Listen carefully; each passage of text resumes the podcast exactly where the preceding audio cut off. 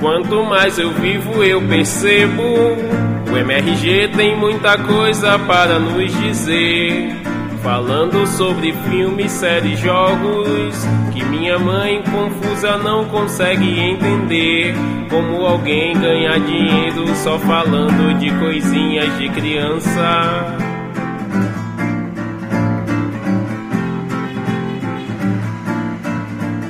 A mente do Didi é genial. E o Afonso com a bigodeira que arrasa. Mas o que me faz cair na risada É o Roberto e seu momento de ser um babaca. E o robô gigante impede o inimigo de concretizar seu plano. Com a cabeça do Didi, o corpo do Beto e o soco do Solano.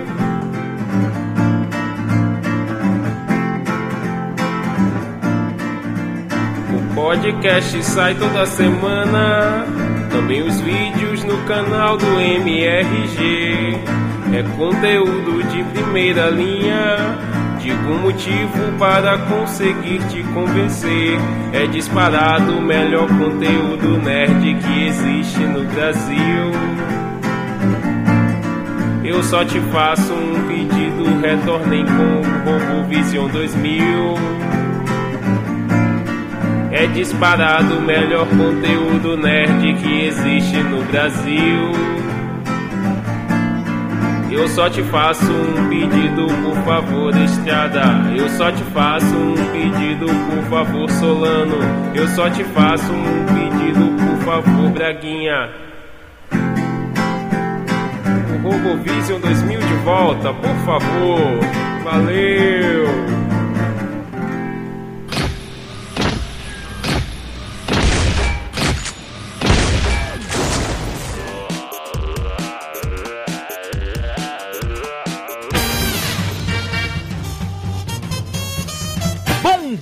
Dia! Boa tarde! Boa noite!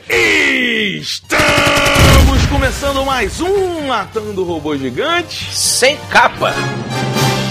Eu sou o Beto Estrada e estou aqui com Afonso Incrível novamente, Solano. E diretamente de Brasília, Diogo, eu amo a Edna Braga. Grande Edna, de volta aí. Mas antes, antes de chegarmos na Edna, hum. eu tenho uma história bacana para compartilhar com vocês, meus uma amiguinhos. Uma história, não sei se é incrível, vocês serão os juízes, porque eu estou fazendo a curadoria da GGRF. Didi, o que, que é GGRF? GGRF é Góticos Gostam de rock e café.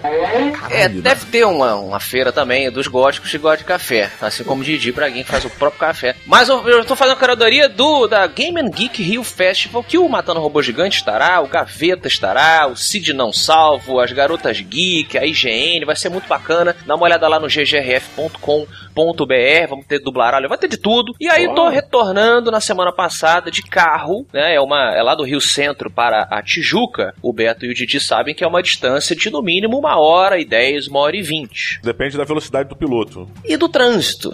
Exato, querido. é o mais influencia, até porque existem leis de trânsito, Diogo. Ah, exa exato, não é Mad Max. e aí, caras, o trânsito estava fora do comum. Estava fora do comum. É, e, hoje, e hoje o, o, trânsito do Rio é um inferno, cara. É, e era pré-jogo da Copa, Beto. Puta. Então, assim, ah. misturou todos os planetas alinharam. E o trânsito estava de tal forma que, assim, eu demorei duas horas e meia para fazer um trajeto que eu teria demorado meia hora. Hum. E aí, saindo do túnel Zuzu Angel ali, eu falei, velho, eu estou com muita vontade de fazer xixi. E preciso, o que, que eu vou fazer? E eu sabia, eu conheço o trajeto, não tinha posto de gasolina algum, não tinha como eu encostar o carro de forma alguma. Peraí, não tinha é... por falta de dignidade? Não, porque não tinha onde eu fazer xixi. Se eu, se eu parasse pra, pra mudar de faixa, encostar numa esquina, sair, eu ia ter que fazer xixi na rua, eu ia ter isso. que fazer xixi numa árvore. E o quem que não eu conhece acho... o Rio de Janeiro sabe que isso também é um crime. É um crime, um desrespeito e, e etc. Fora a, a possibilidade, porque tem, ali onde eu já estava, depois do túnel, é muito iluminado, tinha muita gente na rua, além de ser uma mega falta de educação, corre o risco de alguém reconhecer, tipo assim, olha lá, eu um piroca ali fora. É, sabe, aí fica aquela coisa e tal. I want to talk to you today about It's too small. Se bem que a gente podia ter ganho uns, uns ouvintes, né? Com... Ou é... não, né, cara? Ou perdido. E aí, cara, eu comecei a procurar garrafinha, mas eu não tenho garrafinha no, no carro. Aí eu falei, cara, o que, que eu vou fazer? Não tinha ninguém vendendo água. Puta, não é possível, cara. Eu preciso. o menino Pantanal, que vocês tanto sacaneiam, começou a buscar recursos, né? O que eu vou fazer? Aí eu tinha um. Eh, minha mãe, ela comprou muito tempo um lixinho pro meu carro, um lixinho bonitinho, tem vários bichinhos assim. Eu olhei pro lixinho, o lixo olhou pra mim e falei, cara, deixa eu dar uma olhada nesse lixo aí. Aí tirei o lixo dele, a casca de banana, fruta, sei lá. E aí eu vi que ele era impermeável incrível. Falei, Olha. cara, eu acho que vai ter que ser, vai ter que ser isso, porque o próximo posto, pelo, pelo cálculo, ia demorar, cara, mais duas horas e meia. Eu não ia conseguir. É, falei, bom, o último plano de todos é realmente fazer xixi no chão, sair do carro e fazer xixi, mas pô, vou tentar evitar. Só que eu olhei pro lixinho e eu vi a minha mãe, entendeu? falei, cara, não posso fazer xixi na minha mãe. Eu não tô nesse, nesse momento. Falei, não, não é possível, não é possível. Aí me passa, né? Tem vendedor de pipoca doce, vendedor de biju. E. Beto, descreva o que é um biju aí pra quem não mora no Rio de Janeiro. É tipo uma capa de sorvete que se você apertar com uma força mínima vai quebrar, não é isso? Pois é, exatamente. e eles vêm num saquinho plástico. Falei, caramba, esse saquinho faz seu saquinho. Eu falei, velho, abriu. Só que eu falei assim, porra, esse saquinho não é um saquinho feito para isso. Ele pode estar tá furado, ele pode ter um furinho ou outro tal. Eu falei, cara, quanto é o biju? Ah, dois reais, aqui vai me dar seis biju. Aí eu peguei seis biju esvaziei dois saquinhos dele no, no, banco do lado, porque eu não ia jogar fora o biju, pô, é gostoso. Claro. Assoprei assim, tipo, sabe, pra ver se tava, tinha um furinho e tal. E falei, cara, é isso aí, botei dois saquinhos. E aí improvisei uma mini sonda no meu, meu pênis e, e esvaziei a minha bexiga de forma digna ou não no saquinho, cara. Tipo, na lateral. E isso tudo, embreagem, primeira marcha, acelera, freia, embreagem, para, né? Olha o e aí... controle de esfíncter, hein, cara? Cara, foi. É, exatamente. Meu esfíncter aquele dia trabalhou dobrado. Vamos, vamos chamar essa manobra de manobra do peixinho dourado.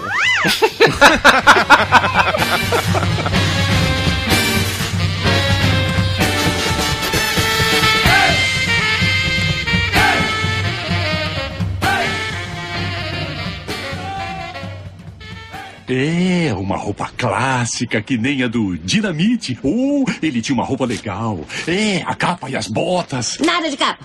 Não sou eu quem escolhe? Você lembra do Homem Trovão? Alto, controlava a tempestade. Bom rapaz, gentil com as crianças. Escuta, Edna. 15 de novembro de 58. Tudo ia bem, outro dia de glória, quando a capa prendeu num míssil. O trovão nunca foi um poço de inteligência. Stratogata! Uh... 23 de abril de 57. Capa presa numa turbina de jato. Edna, não dá pra generalizar essas coisas. Mega Homem, elevador expresso. Dinamite, capa presa na decolagem. Super Tibum, sugado por um redemoinho. Nada de capa.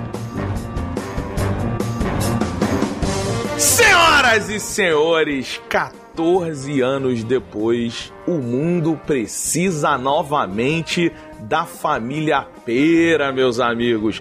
Estamos falando de Os Incríveis 2, quiçá uma das melhores animações de todos os tempos, retorna aos cinemas. Afonso Solano, eu sei que você está exaltadíssimo para nos dar essa sinopse.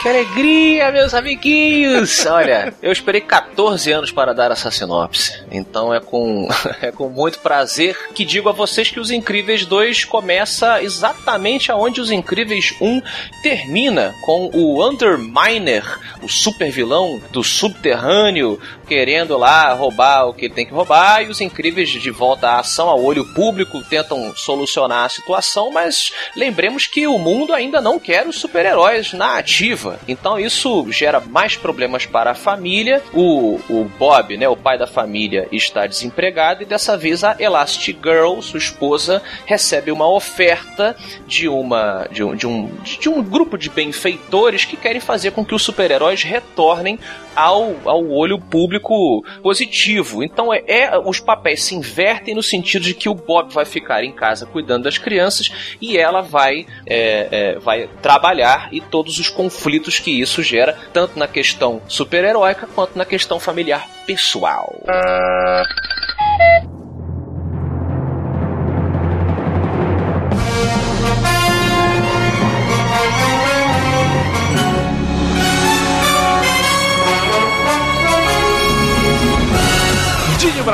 Quero saber, vai, você que é um pai-herói, o pai do Bolinha de Sabão, super-herói fantástico, o que você achou de Os Incríveis 2? Cara, é. Primeiro que eu tava com receio, né, cara, de deles trazerem um, um segundo filme e acabarem com tudo que o primeiro foi e é pra gente, assim, pra mim principalmente. Só que ele começa trazendo uma inversão de, de postura maravilhosa que condiz muito até com o que a gente vem vivendo hoje em dia na sociedade. Uma coisa muito importante que eles fazem que é realmente botar a mulher como protagonista da família, né? Como é, a pessoa que traz o dinheiro, que é, é, fala diretamente com a minha realidade. E bota o, o, o Roberto, Roberto Pera, como o cara que, o pai que fica em casa, né, cara? Eu sou o pai que cuida das crianças e tal, que é uma realidade atual, uhum. mas é tão a minha realidade, sacou? eu me vi tanto nele, assim, tipo assim, cara, porque eu sou capaz, cara. E a partir dali, cara, eu fiquei. O filme me pegou. Ele me abraça e fala: Vamos comigo, Didi. E eu me rendi. Eu já não conseguia fazer mais análise crítica de porra nenhuma. Eu já tava entregue. Eu adorei, cara. Adorei, adorei os Incríveis 2. Uau, uau, is very nice. Olha aí, Beto, e você? Essa coisa do. De, de, você ter um filme que ele tem que agradar ao mesmo tempo a criança e ao adulto, que todos os filmes tentam fazer, Os Incríveis é o que faz com mais consistência. Porque o que, que ele discute, senão. Que é uma família, senão um monte de super-heróis. E aí o poder da mulher é ser elástica, né? Ela se estica para dar conta uhum. de tudo. É, o cara, ele tem que ser o provedor, o segurão, o mais fortão. A menina se torna invisível. Um problema de adolescente que uhum. quer desaparecer do mundo às vezes. E o e, moleque... Não, e ela esqueceu do escudo, né, cara? Que ela, com a adolescência dela, ela bota um escudo, é o círculo, a área de segurança dela, né? Me respeite é. minha, meu círculo de proteção. Não, Ou ninguém seja... pode entrar. Ninguém Exato. pode entrar ali, saber o que ela tá pensando, as Exato. dores dela dela. O moleque é super ansioso e, o, e a criança, né, um, um, um turbilhão de coisas. É, e no primeiro então, é uma incógnita, né? Ele, ele, é uma incógnita. Ele não sabe o que, que vai ser. É, no, no segundo hum. a gente já entende um pouco melhor que o moleque é tipo o filho do Xavier, ele é incrível. Cara, aí que tá. Essa, eles essa brincadeira que o Beto falou, essa questão, eles fazem várias metáforas com, com, com tudo, mas a metáfora do Zezé pra realidade da família criando um segundo filho, um terceiro filho. Cara, hum. ela é tão perfeita. Os poderes do Zezé, eles se encaixam tão bem com as dificuldades e o trabalho de se cuidar de uma criança, de um bebê. E ele se teleporta. E aí você não sabe onde ele tá. E você só ouve a vozinha. E, tipo, cara, é tão real isso pra, pra, pessoa que tem filho. Cara, é muito pois incrível, é. cara. É. Eu, eu, eu não tenho filho, mas tenho um sobrinho que acompanhei a criação. Eu tenho muitas amigas e amigos tendo neném que realmente passaram por isso que o Diogo tá comentando aí. Passa, cara, é realmente uma, um retrato perfeito dessa, dessa essa metáfora aí. Aborda todos esses itens: a falta de sono, o desespero, a insegurança, as brigas, né? A falta de, uhum. de saco para tudo. É realmente. Eu só. Botando um pouquinho então, é, eu, eu só discordo de que você comentou, claro que o filme aborda essa questão, mas quando você disse que agora a Elastigirl passa a ser a protagonista da família, eu não acho que a, existe essa discussão, eu acho assim, a, a, quem, quem quer que escolha ficar em casa, cuidando da casa e dos filhos, na minha opinião, é tão protagonista quanto aquela pessoa Sim. que escolhe trabalhar fora. E é legal que eles tenham invertido para mostrar que ele não tem esse traquejo, né? Uhum. É, realmente é, é, é mas... é, grande parte do humor do filme vem daí. E, e tem o lance dos filhos também, que é muito legal, que você vê que as duas crianças, elas querem ir pra luta, mas elas ainda não têm maturidade para cuidar do irmão. Então como é que você pode querer ser entre adultos se você nem isso consegue lidar? Então assim, ele é muito inteligente nessa parada uhum. toda. Só que ao mesmo tempo, na, na, na, história que ele tá contando ali, fora as metáforas, caralho, eu achei o filme óbvio pra caralho, assim. Pois sabe? é. Tipo, é, muito eu óbvio. Eu concordo, ele faz uma, uma questão com o vilão que é é muito parecida com a estrutura do primeiro. É, realmente pois isso é. aí eu fiquei mas, bem decepcionado. Mas, só, ele chega a repetir piada, velho. Isso é? realmente desanimou. É. Olha, só uma análise é, em cima do roteiro, dos incríveis, do roteiro é, é, dessa, da parte do super-herói, assim, da trama do vilão e tudo mais. Eu acho que isso é, nos incríveis, uma coisa secundária. Desde o primeiro filme você tem uma trama simples, tá? Ela não é óbvia, mas ela é simples. E no segundo filme, eles mantêm uma trama simples, eles usam de um clichê que é esse, né? Tipo, você sabe você, no momento em que os personagens se apresentam, você já tem a noção de quem é quem, do mais ou menos o que, que vai acontecer. Você vai por isso. E aí você entra naquele modo espectador que você quer saber como as coisas vão se resolver e não o que vai acontecer. Ah, eu, e, eu, acho que é muito telegrafado. Cara, mas é eu, eu, acho que os incríveis, que... o, o, foco dele não é a trama dos super-heróis. Pelo contrário, eu acho que eles usam ah. o, a metáfora do super-herói, a brincadeira do super-herói, para mostrar uma realidade do ser humano. para mostrar mas um, ser faz, humano faz comum, ambos. cara. E a, a, questão, essa questão inicial que a gente falou da brincadeira com o, o, o homem provedor, o homem sendo o protagonista, entre aspas, da, do filme como um super-herói e a mulher como secundária, essa questão ela foi realmente muito bem abordada também no primeiro de uma maneira um pouco diferente, porque você tem no início de filme até um discurso da mulher elástica falando: ah, o que? Vou deixar os homens mandarem? É ruim, não sei o que, mulheres no poder, que é muito maneiro. Só que a mulher ela assume, né? A Helena ela assume no primeiro filme fun as funções da casa. Mas a questão é quem salva o dia? Por escolha dela, né? Por escolha dela. E isso, isso é bom salientar. Isso é bom salientar. Sim, sim. Mas escolha dela. O, o roteiro da parte de herói, ele é finalizado, ele é, ele é, fechado. Quem salva o dia, quem, re, quem resolve o grande problema, quem resolve o problema maior, é a Helena, é a mulher elástica, ou seja, a mulher Não, que resolve são... todos os problemas. Eu, discordo profundamente. O Vai. primeiro Incríveis, o que ele mostra ao final é que todos precisam de todos. Sim, não mas existe. Quem salva, mas não, quem salva o Senhor Incrível? Sim, e depois quem salva ela? E quem salva as crianças? Aí quem todos salva eles... são as crianças. Aí depois Isso. ele mostra a questão da união de, da família. A família Isso. como um todo. Mas o que eu coloco é, nessa estrutura do homem como principal e a mulher como secundária, quem salva o homem é a Helena. Nem é, claro que não, é a assistente do síndrome, a Mirage. O Diogo, eu, cara, eu discordo muito do que você falou, porque assim, o que me parece é que, assim como eu e o Afonso, você gostou muito é, é, de várias coisas que o filme apresenta, você gostou muito de ter visto os incríveis de novo, é um sentimento legal, mas assim, não justifica a história dele lá, a principal, ser ruim, velho. Uau! Uau! How, how! Let's not go nuts! Não, peraí, peraí, calma, calma. Eu não, é, eu não achei ruim, não. Fica, agora Óbvia. eu tô aqui, peraí. Vou voltar pro óbvio, vou, vou voltar pro óbvio. Ah, óbvio então. sim, porque, sim, porque eu achei ela muito bem executadinha. Exato. Quando você é.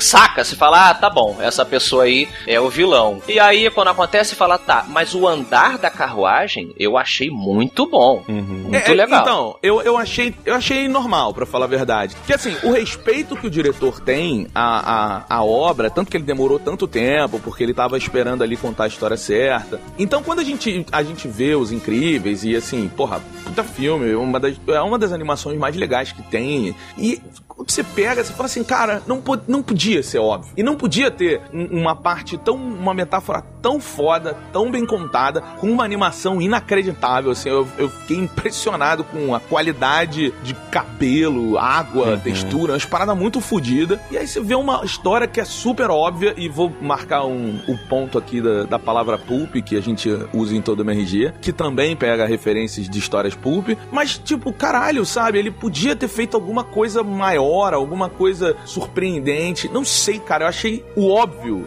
pelo, pelo, pela qualidade da obra Os Incríveis, acho que o óbvio machuca, tá ligado? Eu não, hum. não, eu não fui machucado tanto quanto provavelmente você foi pela, pela questão do óbvio, porque eu espero que o, Os Incríveis eles revivam é, alguns clichês. É, ele não, não acha que ele, que ele, crie, que, ele, que a função dele seja criar uma trama nova pro universo super-heróis. Pelo contrário, eu acho que essa questão realmente de analisar, brincar, parodiar, sabe, julgar concordo, a questão da, das capas do primeiro filme é basicamente uhum. ele tá uhum. o cara. Pra que, um super-herói precisa usar capa? Tecnicamente uhum. é um recurso visual pra você saber que o cara tá voando, sacou, né? É. é. Diogo, se, se, eles inventarem, se eles reinventarem a roda, acaba que você foge da proposta do que Incríveis é, né? Também. Exato, exato. E, e uhum. essa questão que você falou do Pulp, Beto, eu acho que ela é primordial pro, pros Incríveis, porque ele é quase que sua, sua grande parte fundamentado nessa, na questão Pulp, sabe? Você vê aqueles heróis clássicos, aquela curva. É, o Johnny, Johnny Quest, né? Agora, Porra, literalmente, o Johnny Quest aparece, é exatamente para mostrar uma das grandes referências ali, além da coisa toda do Quarteto Fantástico e os filmes de James Bond. É, é, é porque assim, é, existe também o peso, né? Só como eu falei, são 13 é, anos e meio, 14 anos aí de espera, então você pensa, caramba, o que, que os caras vão trazer de inovador? E aí, como a gente ama muito, no, no caso, eu, eu fiquei tipo, ah, putz, que pena que eu telegrafei, mas volto a dizer, eu achei o filme muito foda, achei o filme muito engraçado, eu acho que algumas coisas que me. De... Quer ver uma outra coisa que, que me deixou um pouco chateado, que eu acho que quebrou um pouco com a estrutura estabelecida no primeiro, o Zezé. Ah, o Zezé. não fala isso. Mas Cara, eu vou sentido, Zezé. Eu vou explicar, vou mas explicar. só me disse aquela cena incrível do Zezé contra um gambazinho tá, tá dentro da sua explicação. Cara, Então. aquilo, aquilo ali eu chorava de alegria. É muito foda aquela cena. Então, vamos lá. É, aquela cena, ela é engraçada, isolada, na minha opinião. De- ela não funciona dentro da estrutura semi-real do mundo dos incríveis. O primeiro Incríveis, ele estabelece um mundo que, apesar de seu visual cartunesco, ele é muito realista em suas reações, em suas consequências. Existe morte, a- a- os heróis, eles morrem, eles sofrem. É, isso é muito claro.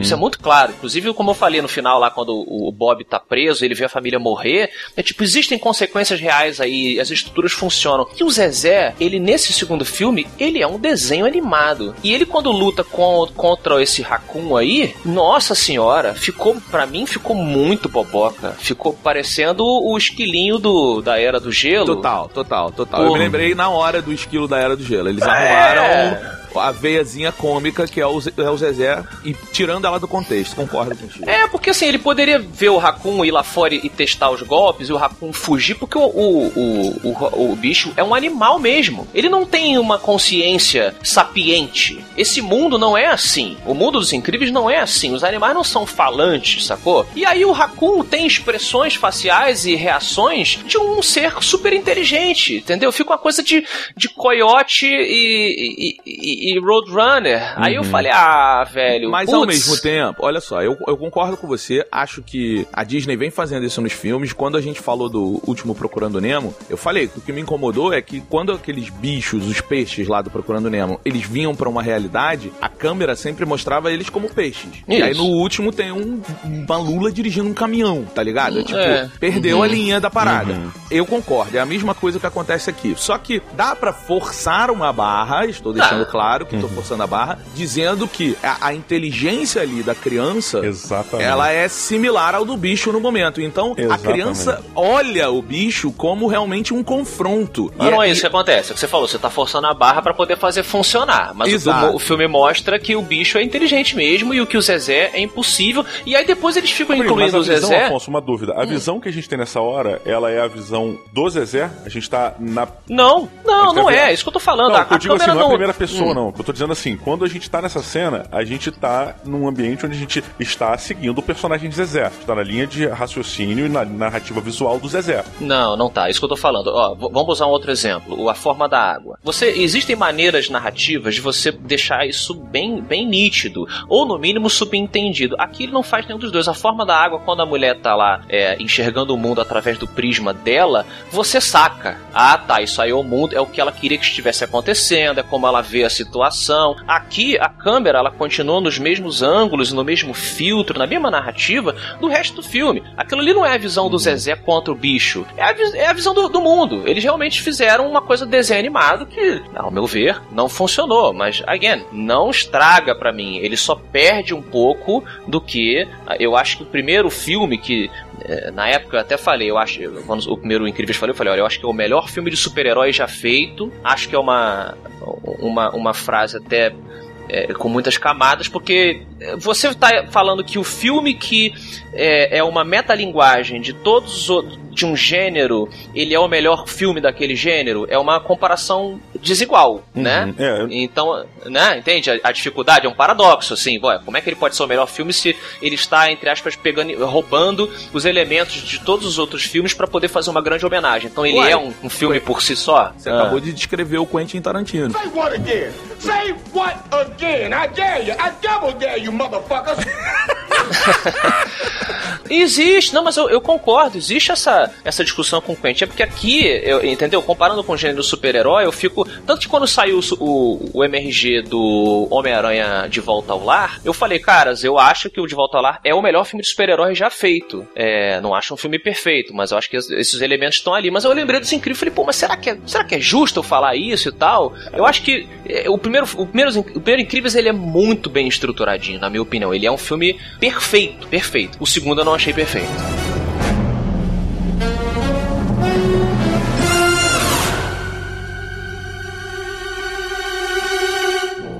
Depois que você destruiu aquele último, eu tive que fazer umas mudanças drásticas. Claro que foi difícil, mas o senhor vale a pena. Pois é. Afinal, eu sou seu maior fã.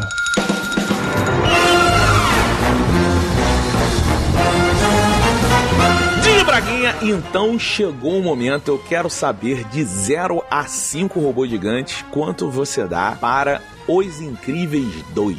Beto Bolota, Afonso de Faca Solano seriam dois super-heróis prontos já, né? O Prontos. Afonso, que é o super-herói que carrega facas e atira facas à vontade, e o Beto se transforma em bola. É. Que é, que é, que é, olha aí, que é uma arma fodida, hein? Pô, você Sim. sabe que a, a forma perfeita, pra mim, é a, é a esfera, é a bola. Exato, exato. É. Veja Donkey Kong, quando ele, ele vai bater, ele vai É rolando e destruindo os inimigos em sua O direção. Sonic, com quando certeza. vai ganhar velocidade, né? Ele fica quase que invulnerável com. É incrível, realmente a Uhum, forma de bola incrível. é. Se você é tem forma de bola, saiba que você está no auge da sua vida. Cara, é, eu já bati isso aqui outras vezes, mas é, eu não realmente. O, o Os Incríveis sempre foi um bom filme, mas ele nunca foi o melhor.